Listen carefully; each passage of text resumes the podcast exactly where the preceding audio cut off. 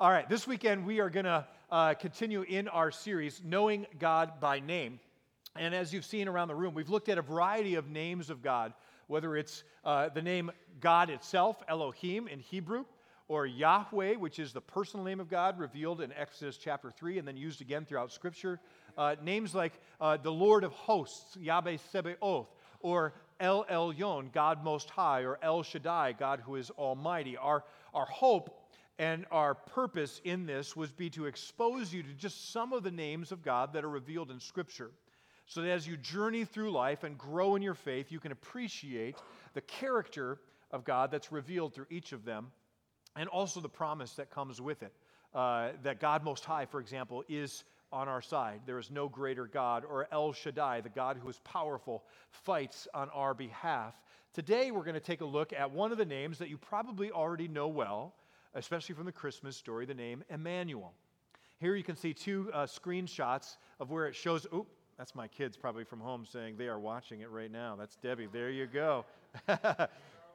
uh, my son says, We are not on other screens, you silly person.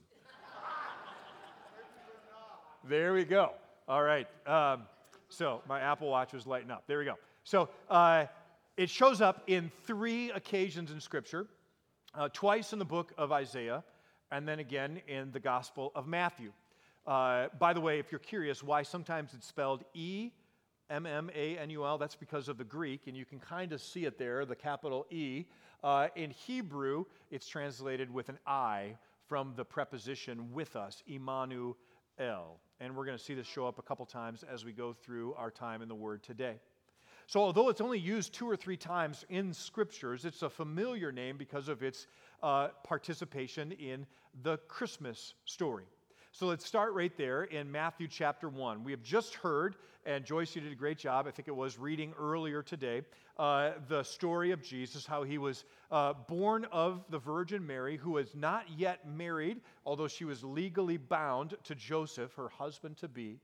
And although there were a number of times where there were miraculous births in Scripture, uh, women who were not able to have kids, they were either old or they were barren, but God broke through to bring uh, children into the world. In this case, it was something that was humanly impossible. For she had never been married, had never known a man, she was a virgin. But, but in Jesus, what we see is a promise given first in Isaiah finally fulfilled. And so Matthew uh, makes that connection for us by quoting that verse. Here we see it in verse 23. Look, the virgin will conceive a child, she'll give birth to a son, and they will call him this name of God, Emmanuel, God with us. So let's go back to Isaiah chapter 7, and we're going to take a look at how this name first shows up. We're going to do a little study first about the context and the situation and the characters who are involved. So I kind of nerded out a little bit on this one, so just bear with me. I thought it was interesting. Hopefully, you do a little bit as well. We're going to start in verse 1.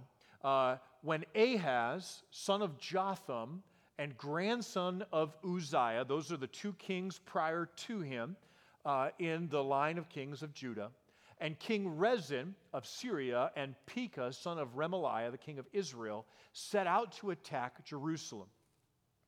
However, they were unable to carry out their plan. So, uh, you may not know all that much about Ahaz as a king, uh, but he's actually one of the kings of Judah and Israel that is extremely well attested in the archaeological record. So, for example, this right here is a clay impression uh, that was made by King Ahaz himself with what would have been his signet ring right? So pressed into clay, similar to how you might put a seal into wax, was this phrase belonging to Ahaz, son of Jehotam. Uh, that's a variation of the spelling Jotham, king of Judah. And this clay impression was recently discovered, 1995, so, so pretty recently, uh, in a private collection of a guy who collects these things. I think it's in Britain, is where this one was found, right? But it dates back precisely to the 8th century BC when Scripture tells us that Ahaz was a king in Judah. Here's another example. Uh, that orange thing in the middle is actually made out of a precious uh, stone called carnelian, and it's shaped in the form of a scarab. So if you've ever seen the mummy movies, right, or know ancient Egypt, they love those beetles, right? That's the basic shape. And in hieroglyphics on it is this phrase belonging to Usha, servant of Ahaz. These are just two examples. I could show you more, but it would take too much time. But they tell us that this was very much a, a real person. It's uh, clear in the archaeological record, and here's how he is described in Scripture. Jumping over to 2 Kings chapter 16. Ahaz, the son of Jotham, began to rule over Judah in the 17th year of King Pekah's reign in Israel. Again, the tribes of the nation of Israel had been split into two Israel to the north, Judah to the south. Uh, Ahaz was 20 years old when he became king, and he reigned in Jerusalem 16 years. So while he's in his 20s and his 30s, he's responsible for leading the nation of Judah, primarily in and around the city of Jerusalem. But notice this he did not do what was pleasing in the sight of the Lord his God, as his ancestor David had done. If you've ever read throughout the books of like Samuel and Kings and Chronicles, after each king of Israel to the north and Judah to the south, there's some sort of summary statement like this. Either they walked in the way of David and Solomon and the other kings who were faithful, or they did not. And here's what uh, it goes on to describe King Ahaz did. Instead, he followed the example of the kings of Israel, even sacrificing his own son in the fire. Uh, there was uh, a particular god in the Canaanite religious system called Molech uh, and child sacrifice was essential to worshiping him. And so apparently, King Ahaz participated in that with some of his own children. In this way, he followed the detestable practices of the pagan nations the Lord had driven out of the land ahead of the Israelites. He offered sacrifices and burned incense at the pagan shrines and on the hills and of, under every green tree. So, this gives us a little glimpse into the person uh, and the personality of King Ahaz, right? A very real historic individual, attested in the archaeological record, but one who tragically fell away from worshiping God and God alone. So in Isaiah chapter 7, we see this king in Jerusalem as armies begin to surround the city. Here's what it says The news had come to the royal court of Judah Syria is allied with Israel against us. So the hearts of the king and his people trembled with fear like trees shaking in a storm. Isn't that an interesting picture, right? Maybe you've been in a storm where the winds are just blowing and everything is shifting and moving. Uh, it's a very real depiction of them shaking in their boots, you might also say, because they knew who was gathering in force around them. Here's why Jumping over to Second Chronicles, which also describes this moment in history. Because of all this, all of Ahaz's false worship, the Lord his God allowed the king of Syria to defeat Ahaz and to exile large numbers of his people to Damascus. The armies of the king of Israel, remember they're allied together against Judah to the south, uh, had defeated Ahaz and inflicted many casualties on his army. In a single day, Pekah, son of Remaliah, Israel's king, killed 120,000 of Judah's troops.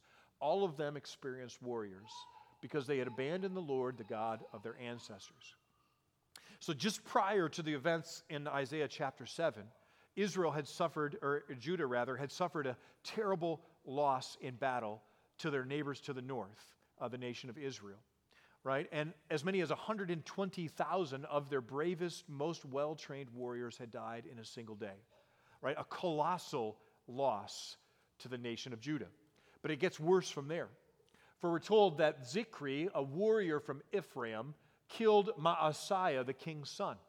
So apparently, one of the ones he had not sacrificed to Molech had died in battle as well as Azrikam, the king's palace commander, and Elkanah, the king's second in command. So, like the generals in his army, they were gone too.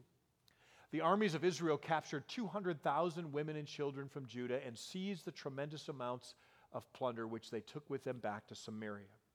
So, not only had Syria defeated them in battle and taken people to exile up further north to Damascus, but their neighbors to the north, right, their extended cousins, you might say, had also humiliated them in war and taken off hundreds of thousands of people uh, into uh, into their own lands. So there's good reason that Ahaz and the others are afraid in that moment.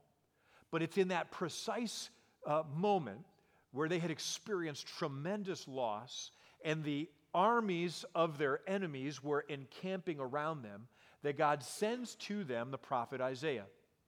And here's what Isaiah was sent to tell them this invasion, the one that has you shaking in your boots, it'll never happen, it'll never take place. And then he goes on to describe how the nation of Syria, the, the allied nation further north, how that would soon fall. And then in verse 8, Israel itself, the neighbors to the north, in 65 years, they would also be wiped off of the face of the earth. And in fact, if we go back in the Bible and in history, that's exactly what happened. And in the midst of this, uh, Ahaz is called, in spite of his tarnished history and all of the mistakes he has made, to put his trust in God. And he says, Unless your faith is firm, I cannot make you stand firm. So Ahaz, you might even say one of the worst of the worst, is given another chance to put his trust in God. And when faced with an insurmountable army that had already humiliated and defeated him in battle, God says, Tell you what, you can still put your trust in me, and I alone am the one who can deliver you. But here's the problem King Ahaz had already made up his mind about what he wanted to do. Back in Second Chronicles, he had already made an alliance with the king of Assyria, uh, Tiglath-Pileser III, well known in the ancient record as one of the most horrific kings who, together with his armies, would lay waste and utterly devastate any land that they conquered. It was so bad that they would go into places and where there were pregnant women, they would publicly disembowel them. And those captives that survived the warfare, they would put fish hooks in their nose and lead them off uh, into exile, right? Graphic, hostile, uh, inhumane. Interestingly, the capital city of Assyria, uh, here's a map to show you kind of the lands that they controlled, was Nineveh. Do you remember the prophet Jonah, right, who was told to go and proclaim the word of the Lord to the people of Nineveh? You want to know why he ran the other way? These were bad guys, okay? But Ahaz, thinking that his only option was to ally himself with the world's uh, most fearsome superpower at the time, thought that he could put his hope in human armies rather than in God himself. Uh, the green portion in the middle, stretching all the way down to Judah, you can see there, Jerusalem, up Israel to Syria, uh, over towards where later Babylon would rise to power. That was the land controlled by this Tilgath-Pileser III. But as we saw in our text just a moment ago, he was not to be trusted. And although Ahaz allied himself with him when he finally showed up, he actually laid waste uh, to the people of God rather than defending them. Right? But Second Chronicles says this even during this time of trouble, King Ahaz continued to reject the Lord. He offered sacrifices to the God of Damascus, that's Syria to the north, who had defeated him, for he said, Since these gods helped the kings of Aram, Maybe they'll help me too if I sacrifice to them. But instead, they led to his ruin and the ruin of Judah. So poor Ahaz uh, had given himself over to every desperate measure to try to maintain his control and try to help uh, lead his people out of what seemed like inescapable doom to the point that he would offer sacrifices to any god or anything out there. In fact, going so far as to build altars to all these other gods, including one within the temple of God itself in the city of Jerusalem. He took the altar that, uh, that had been made uh, before by Solomon and he moved it to the side and he put this other one in its place. Now, what Scripture tells us, and, and antiquity shows us too, uh, those altars were eventually destroyed by his son Hezekiah, who led a bit of a revival after the time of Ahaz, including this stone, which was one what's part of one of those altars. Interestingly, uh, in order to demonstrate they weren't going to worship that God again, they turned it into a public outhouse, right? Uh, to kind of show that they weren't going to worship this false God anymore. And so that's available in, uh, in Israel right now in one of their museums. So, kind of just a random bit of history. I told you I was going to geek out on this a little bit. I thought it was interesting. Okay?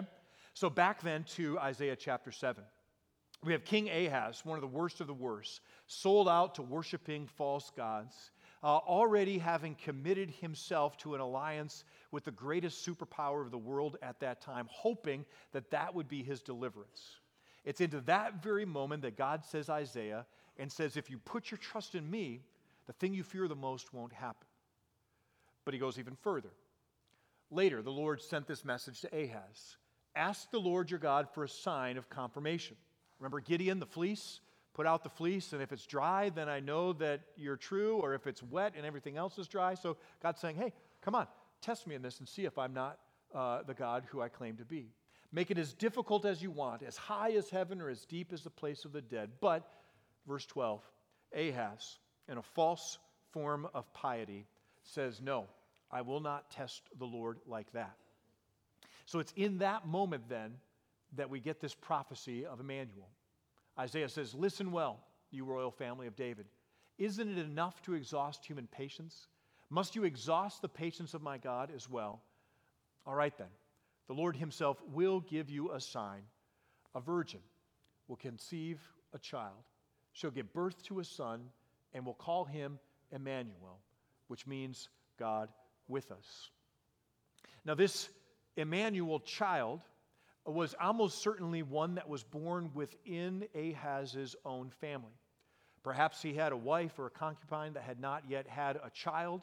The word here, virgin, could be young maiden, or it could be someone who uh, was technically still a virgin. In either case, what we're told, by the time this child is old enough to choose right and reject what is wrong, he'll be eating yogurt and honey. So, young child. And behold, before the child is that old, the lands of the two kings you fear so much will be deserted.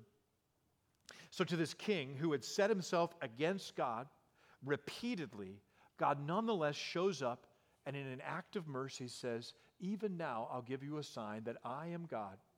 Uh, your wife will have a child. This child will be called Emmanuel. And within his own childhood, you'll see the enemies that you fear the most actually laid waste. So, what are we supposed to learn from this?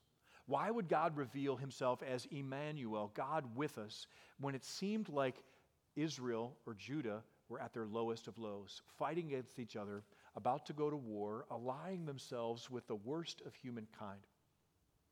Here's what I think is interesting um, whether we're kings or not, we often face odds that seem insurmountable. We're faced with a health issue, family challenge, a job issue, something in our school that is outside of our control. And when we look at the forces outside of us, we feel overwhelmed.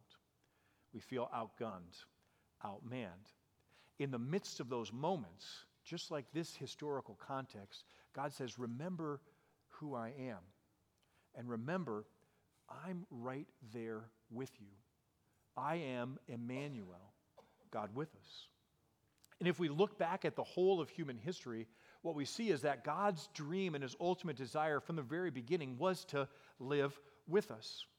Why did God create the world in the first place? Why did he create this planet and fill it with humans? It was so that he could walk with us, he could talk with us, he could share life with us. But God also knows there is this sin condition that leads Ahaz to do the terrible things he does, but also breaks us on the inside as well. And God knows that that sin condition separates us from him. So he's been at work ever since to try to repair the broken relationship we have with him and the broken relationships that scatter our lives as well. So, as people who know this God, Emmanuel, this desire that God has to dwell and live with us, what are we to do, especially when we are facing uncertain times or insurmountable odds? To answer that, I want to take you to another section of Scripture, Psalm 46. Uh, this weekend, um, we're remembering uh, Martin Luther and the Reformation. We sang A Mighty Fortress is Our God. Our organ was rededicated this Sunday in our sanctuary. It was fantastic. Uh, when he wrote that hymn, A Mighty Fortress, he was inspired by these very words from Psalm 46.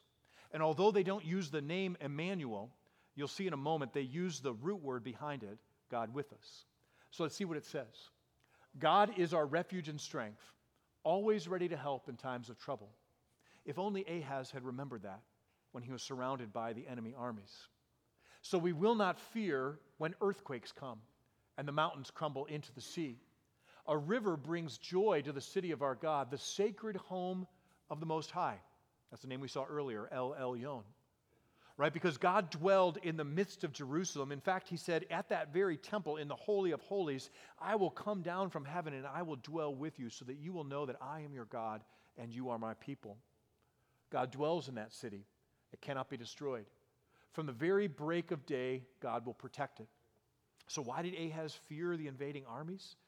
If he had put his trust in God, he promised uh, nothing would overtake them. Verse 6 The nations are in chaos and their kingdoms crumble. God's voice thunders and the earth melts.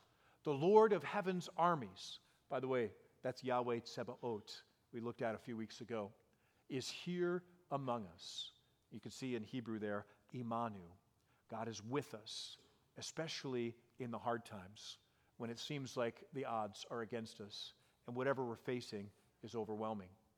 The God of Israel is our fortress. See, here's the beautiful thing this Emmanuel, this God with us, he was so interested in breaking down the barriers between us and him and one with another that he entered into the broken mess of this world. Right? That's why Matthew says, in this very moment when Christ took on human flesh, God was fulfilling ultimately what he had promised to Ahaz and to Israel and Judah back in the day. That God would enter into this mess of the world, and although he was perfect in and of himself, he never deviated to the right or the left from God's best. Nonetheless, he willingly entered into the mess of our lives, the brokenness of sin. He took it upon himself so that he might break its power over us. What does Emmanuel mean? It means that God stands with us in the hardest of times when we've made the worst mistakes and still says, I'm not going to let that come between us. If you confess your sin, I am faithful and just. I'll forgive your sin and cleanse you from all unrighteousness. There is nothing you can say or do that'll take you further from God than He can come and rescue you. So then, to close, one last passage here from Psalm 46. Would you guys read this with me, verses 10 and 11? Be still and know that I am God. The Lord of heaven's armies is here among us. The God of Israel is our fortress. As people of Emmanuel, what can we know for sure? God will never leave us or forsake us. He will meet us in our lowest lows. He will carry us through, no matter what the odds may seem. He is Emmanuel, God with us. As you reflect on that, we have a couple questions before we send you off with a blessing here in a few minutes. We'd like to take some time uh, and give you a chance to reflect on these too. If you're with someone, lean over and share what's stirring in your heart right now, something that makes you feel discouraged, abandoned, hard pressed, or overwhelmed. And then, secondly, how does it help to know, regardless of your circumstances, that God is with you? And if you want to take a screenshot of this, I put in a couple more passages. If you want to go deeper into a few passages that talk about what it means to have God with us. You can see there from Genesis and John. Those are resources to you. But we'll take two, three minutes. We'll let you reflect on that before we close with a sending and a blessing. So lean over. If someone's with you, share what comes to mind, and I'll bring us back at 1210.